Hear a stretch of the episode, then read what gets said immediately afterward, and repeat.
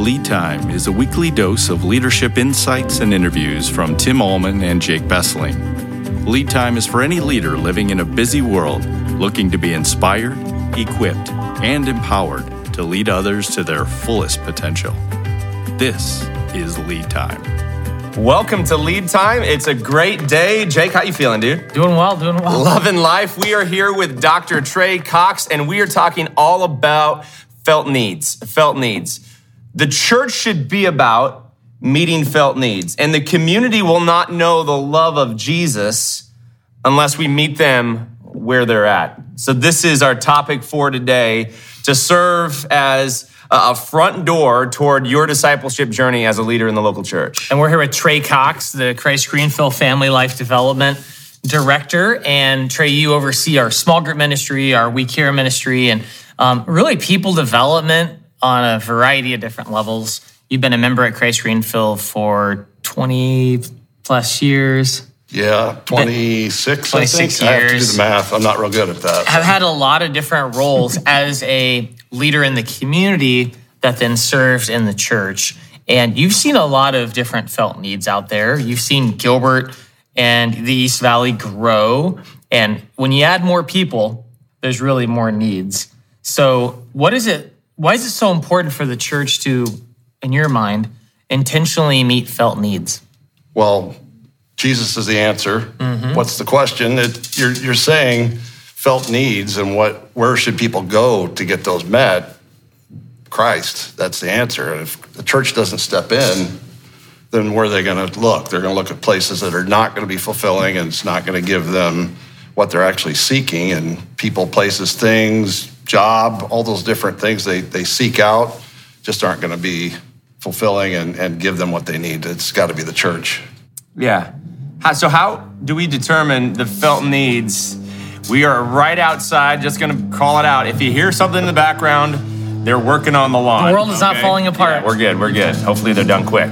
So, how do we go about determining the felt needs in the community, Trey? Well, one way you could just go with gut feeling and trying to figure out what those are, but I'm, I'm a statistician, mathematician, and uh, using both qualitative, quantitative data. Qualitative would be what do you see that's going on in the world and what are different uh, demographics that we would see in Gilbert and East Valley and, and we, we collect data from is it Gloo Gloo organization we get data from and just mid 30s married kids uh, in each community you have to figure out what those things are by both hard data and, and just what's going on in the world and where, where can we step in and talk talk about and help them Amen. What are what are some of the felt needs that you have seen then in uh, Gilbert, Arizona, in our context? Well, what we've kind of ended up at is we're good with alliteration here. At Christ Greenfield, we've got uh, faith, family, finance, fitness, and friends, actually. And in each of those areas, we have different people that are very passionate about stepping into those things. Um, faith, for instance, we in Gilbert and Mesa is a very highly Mormon influenced community. And I, I know Deacon Tom Luley just the other day was saying, I, I really want to help people know how to deal with their Mormon friends. So we've we just got a lot of different avenues that we can plug people into. Um, and that's that's kind of what we're stepping into. And, and finance, FPU, right? Right. FPU. Uh, we've done grief share. So, yep. uh, divorce care, divorce care, a number of different classes that are short. So, tell us some stories of like life transformation. Someone that comes into what we title as CG Cares, Christ Greenfield Cares, mm-hmm. and then it's a front door into a deeper relationship with Jesus. You just mentioned too that that are very recent. I, have got a lot of different stories I could tell, but with divorce care, Lori Blomker and and Rob Galenis lead that and do a great job and just in their last class that ended this spring, there were a, a couple ladies that Lori became friends with and, and just got to know their stories and encouraged them to come to worship. And they, they came to worship at Christ Greenfield for Easter Sunday. And Lori wow, met them there cool. and attended worship with them. So that was great. Uh, I know Ron and Vicky and FPU have, have done a lot of uh, reaching out to the community and, and bring people in, and and I know they've also uh, had people come into worship through through FPU. Mm. So, at a church like ours, we have worship going on, we have small groups, we have service opportunities, and then there's the CG cares. You just listed a lot of different classes. Or is someone designed to stay in that class forever? Like hang out in FPU their whole life? Um, or is that a, a, method to get them more plugged into those other main key things of discipleship? Well, probably the best way to answer that is to tell a really uh, wonderful story that's actually unfolding right now, and that is. Uh, Would you tell a wonderful story that's unfolding yeah. right now? Do we have time for one? That'd be amazing. Sorry.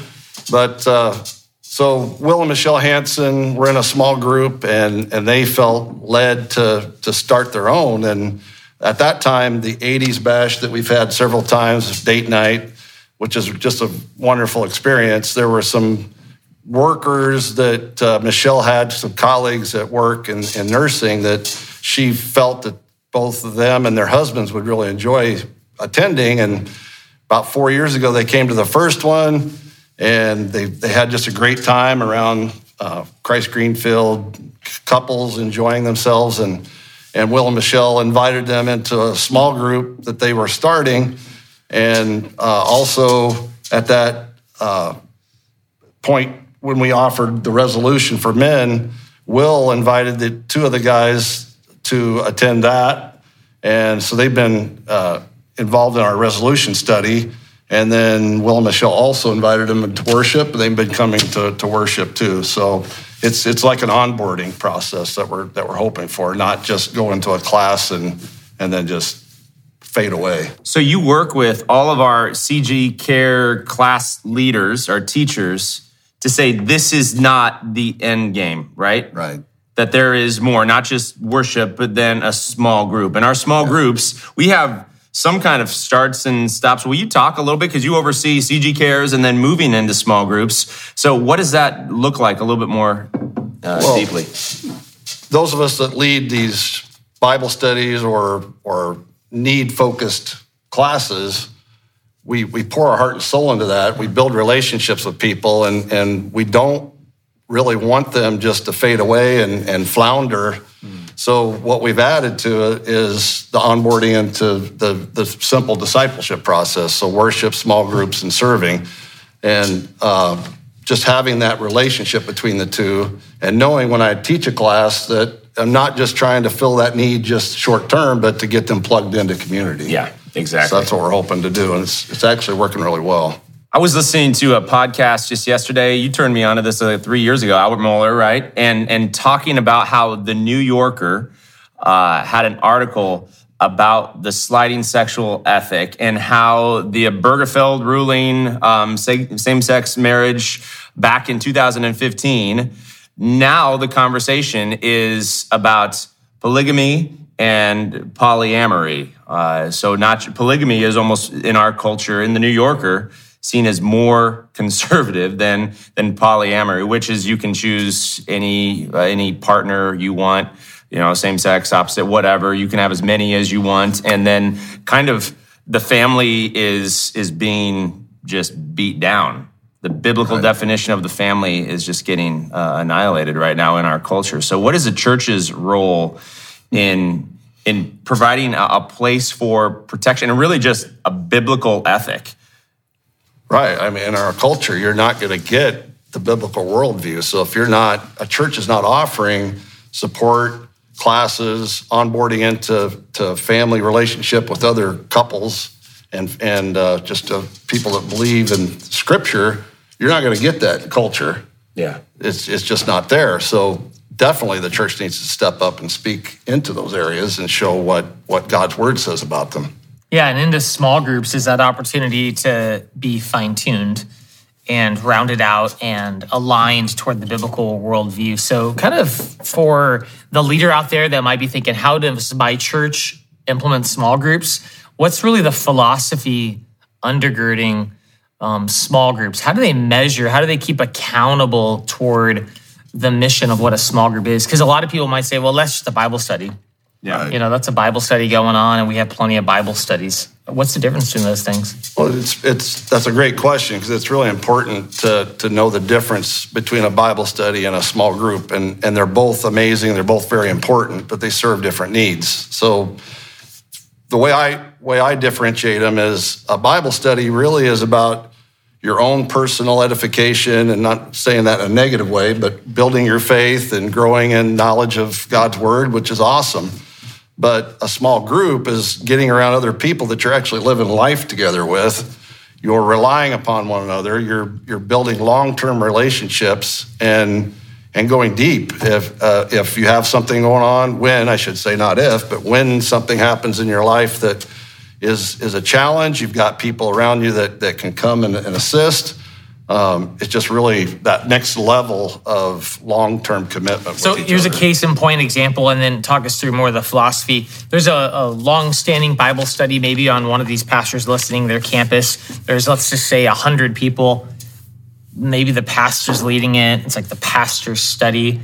How would they analyze, like, is that a Bible study, or how could they grow into more of a small group? you know, what, how did, is there purposes behind then that small group? Right. Well, we've, we've got, there's five different principles that we're hoping our small groups will in, in, integrate into their, their meeting times and their, the time that they meet together. Uh, worship, which we, we want them to worship together at Sunday services, obviously, but also within their small group. And, and we've actually integrated that into our our takeaways that we provide people to, to use as their study guides. We've got uh, worship and integrated into that. Uh, fellowship, which is naturally going to happen. Uh, ministry, which go out and serve as a group together. And, and evangelism, go out and, and try to tell other people about Christ. So it's, it's actually the whole, uh, just encompasses all those different areas, not just focusing on, on biblical knowledge. Yeah, so that study could then morph into more of what you're saying as a small group. Oh yeah, kind of clicking away at those five, including discipleship, to, to see life on life and ministry and service to one another as a as a small group. Yeah, the size of the quote unquote small group doesn't really matter because even if you had a larger group, you can what we call subgroup mm-hmm. and have different uh, subsections of your group meet together and have a leader lead that. And that's probably one thing that a lot of pastors out there have maybe even inherited this larger Bible study but to, to break down even on a Sunday morning or wherever they're meeting into groups of 5 mm-hmm. like that'd be easier to have an actual conversation about the content to apply it to your life in five or four or two or whatever than a hundred people in a room. We've talked a lot about our collaborative sermon approach. Um, and we look, especially in the Pentecost season right now, pretty much that we're recording this in the summer, the next six months, we're doing a lot of sermon series based around felt needs. And so you kind of mentioned in passing takeaway. How does that kind of main theme then get driven or an invitation at least for our small groups? So we we do write the sermons together in a big team and and put our minds together on what I was saying earlier, trying to figure out what felt needs are. Once we have that that sermon, I actually take that and write discussion questions that the small group can can dig deeper into what the sermon's topics was. Uh, so there's a series of eight to 10 questions that the group can, can dig into. And then there's a section for the, for the youth, the kids that they can bring in and, and talk about. And then at the end is a, a devotional that they can focus on the rest of the week. So. And then takeaway with Ed Lamb is a basically 12 to 18 minute, depending on how long it goes, right? Deeper dive. Some small groups could actually look at that, hear that conversation, because it's focused totally on the small group experience, right. and then use your then use your questions. That that's what our small group does. We watch that uh, interview with the preaching pastor and Ed.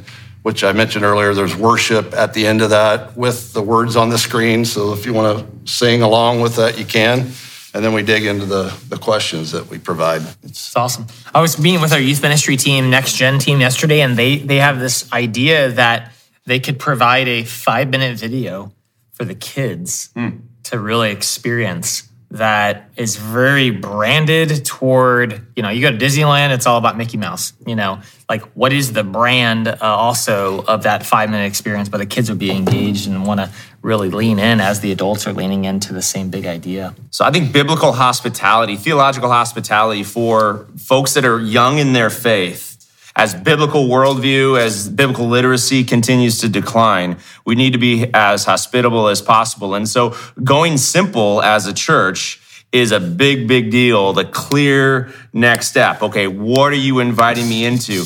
But if you're, you're part of a church that's been around for any number of years, unless it's a brand new church plant, you're going to have some sort of history, ministries that have been there for a long, long time. And so going simple can be a challenge. Would you speak to us about some of those challenges, Trey? Well, you you can. It's almost like taking a shotgun approach. If you have all these, cl- and we were there not too long ago, we had a lot of different classes offered. We didn't really have a plan how this fit together. It's taken a lot of work, but just kind of reiterating what I said earlier, if, if you take all these felt needs, you offer classes, courses, gatherings to, to address those, then don't just send them off hoping that they're going to be able to figure it out. They got to have the church, they have to have small groups that they can try those things out together and support, encourage, challenge one another. So I would just say you don't necessarily need to, to stop offering these. It just needs to be within a framework that the people leading them know what the goal is. Yeah. It's not only the six weeks, it's a lifetime. Yeah. And, and I love the fact that we're offering the videos and, and things for kids because the parents are the ones that are supposed to be teaching the kids. And we want to give them tools to do that, come alongside them. So one thing I don't want to miss is if a church out there is like, okay, I'm going to identify my three things for discipleship. We want to live in that sweet spot, get everyone into that. But then they want to start this CG Cares ministry, maybe with their felt needs of they really think people need help on marriage. Um, they need help with finances and they want to run an alpha class because people don't know about faith. How how does the group leader what tool do, do you equip them with to really measure that class as far as uh, there's 15 or let's say 10 people in the class how do they know what next step each of the 10 need to take where are we at with that That's that's very important because if you really care about the, they all care about the people in their class. So what we've been doing is asking the leader of the class to give a survey. It's like literally two minute survey Yeah, that they can do on their phone or on their laptop that answers questions about where where their heart is in terms of serving others and and we have data uh, to, to provide the leader of attendance habits. Are they worshiping? Are they not? And then that leader can have a one-on-one conversation with them and, and just help them see what their next steps are in terms of serving or worship, or if they're not in a small group, get them connected to that. So we give them that data to do that. beautiful You're a gift, man. Um, if folks want to reach out to you, I know the Christ Greenfield Family of Ministries is here to support you in whatever it is that you're walking through. And I know you have a lot of conversations with folks. So tcox at cglchurch.org. We'll put that uh, in the in the notes. Uh, tcox at cglchurch.org. Last question. You're a tenured professor at Chandler Gilbert Community College, uh, a mathematics professor. How many years now? Since 2000, so Yeah. 22 years and Yeah. 35, because I had 14 years of teaching high school math. So a lot of years seeing our culture change radically in those 20 years. What is the biggest cultural trend that's causing you to pray fervently for wisdom that only comes from Jesus? There's actually two things that come to mind. One is, and a lot of people would probably be surprised at this because I get this question a lot, and that is, are the students just that much different now? What's going on with them? And my response is, they haven't changed in Yep. 35 years. they really are the same. They just have different problems they have to deal with, but they're just as motivated or not motivated. It's not changed. The, the biggest thing I'm struggling with right now, being a Christian in a secular college, is I understand that that their felt need, meaning my college colleagues and students, is societal peace and harmony. I understand that because we need it, and it's a good good goal to have. Hmm. But what frustrates me is the approach they take is cancel, shout down, ostracize, shame, vengeance. It's like that's the total opposite of what needs to happen because Christ's plan is the answer. You know, with, with do unto others you would have them do unto you, forgive and, and have grace for people and go the extra mile. And it's like total opposite of what our world and higher education is doing. So what I'm constantly fighting is how do I speak into that in a winsome way that doesn't get their defenses up, but yet speaks truth? It's it's not easy because they're I'm such a people like me, such a small minority compared to the the vast majority of people I run into that just don't get it because they wouldn't get it. They can't understand it. They don't have they don't have the Holy Spirit in them. They don't have the biblical knowledge. So, yeah, it's a constant constant battle and prayer that that I can be used in a, in a way that will help them see the truth. So basically, there used to be um, more intentional spaces for diverse conversations. I kind of hear you saying. Like right now, there's just not a space for public discourse around ideas that are diverse. It, it's it's funny is not the word like ha ha funny, but it's odd that they preach tolerance and acceptance, but as soon as you speak about absolute truth, and not use that term, but there is absolute truth, and this is the way, you you just get shouted down, you get shamed, you you don't get invited to those conversations. So it's like why can't we have an honest conversation and, and put different worldviews out there and, and then you can decide, but they don't even want to hear it. Did things, did things get worse in the last year and a half with COVID? Yes. It, that has, I said, the students haven't changed. They haven't, but this, con, this topic definitely has gotten worse. It's interesting. Yeah. Hmm. So people need Jesus and the church more than ever before. A place of unconditional love and care, grace, acceptance, and yet we stand on the truths of God's word. The, the other challenge I have is I'm very competitive.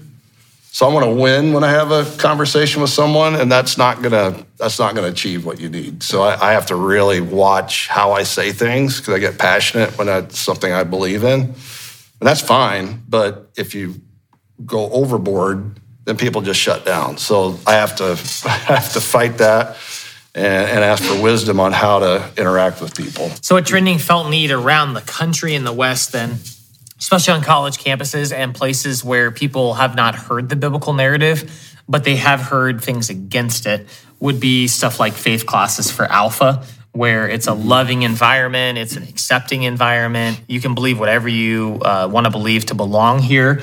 And we're presenting the gospel in a non threatening way. And we'll, we will, even if you did reject that, we will be in relationship with you. Yes. So uh, it's, it's the time, leader, to figure out the felt needs in your area, get a team of people together, and just simply go after it. As we close, I mean, I, am thinking of a couple years ago, us coming back from a conference and just pulling all the millennials together and saying, we we don't know how to reach your your segment of the population, even though we are millennials, but we're so churched, we're so in the in crowd.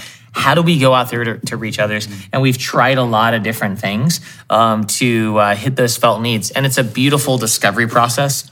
Um, and empowering to to get different people involved. So keep up the good work. Any final thoughts for our leaders out there? I, I just think those the, the people we're trying to reach want to have deep conversations. So I guess building relationship, understanding what those needs are, and having a, a, a, conversation that you're listening and speaking into and not just dictating is going to be the key. And I will be here even if we yeah. disagree. I will continue to, to walk with you. And Jesus said it best love one another.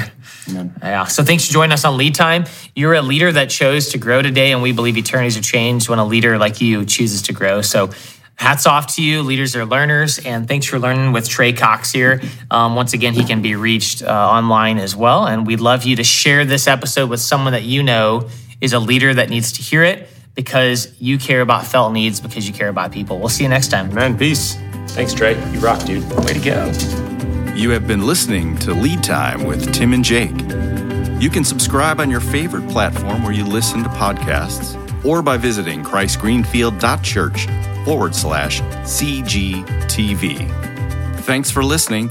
Tune in next Friday for another episode of Lead Time.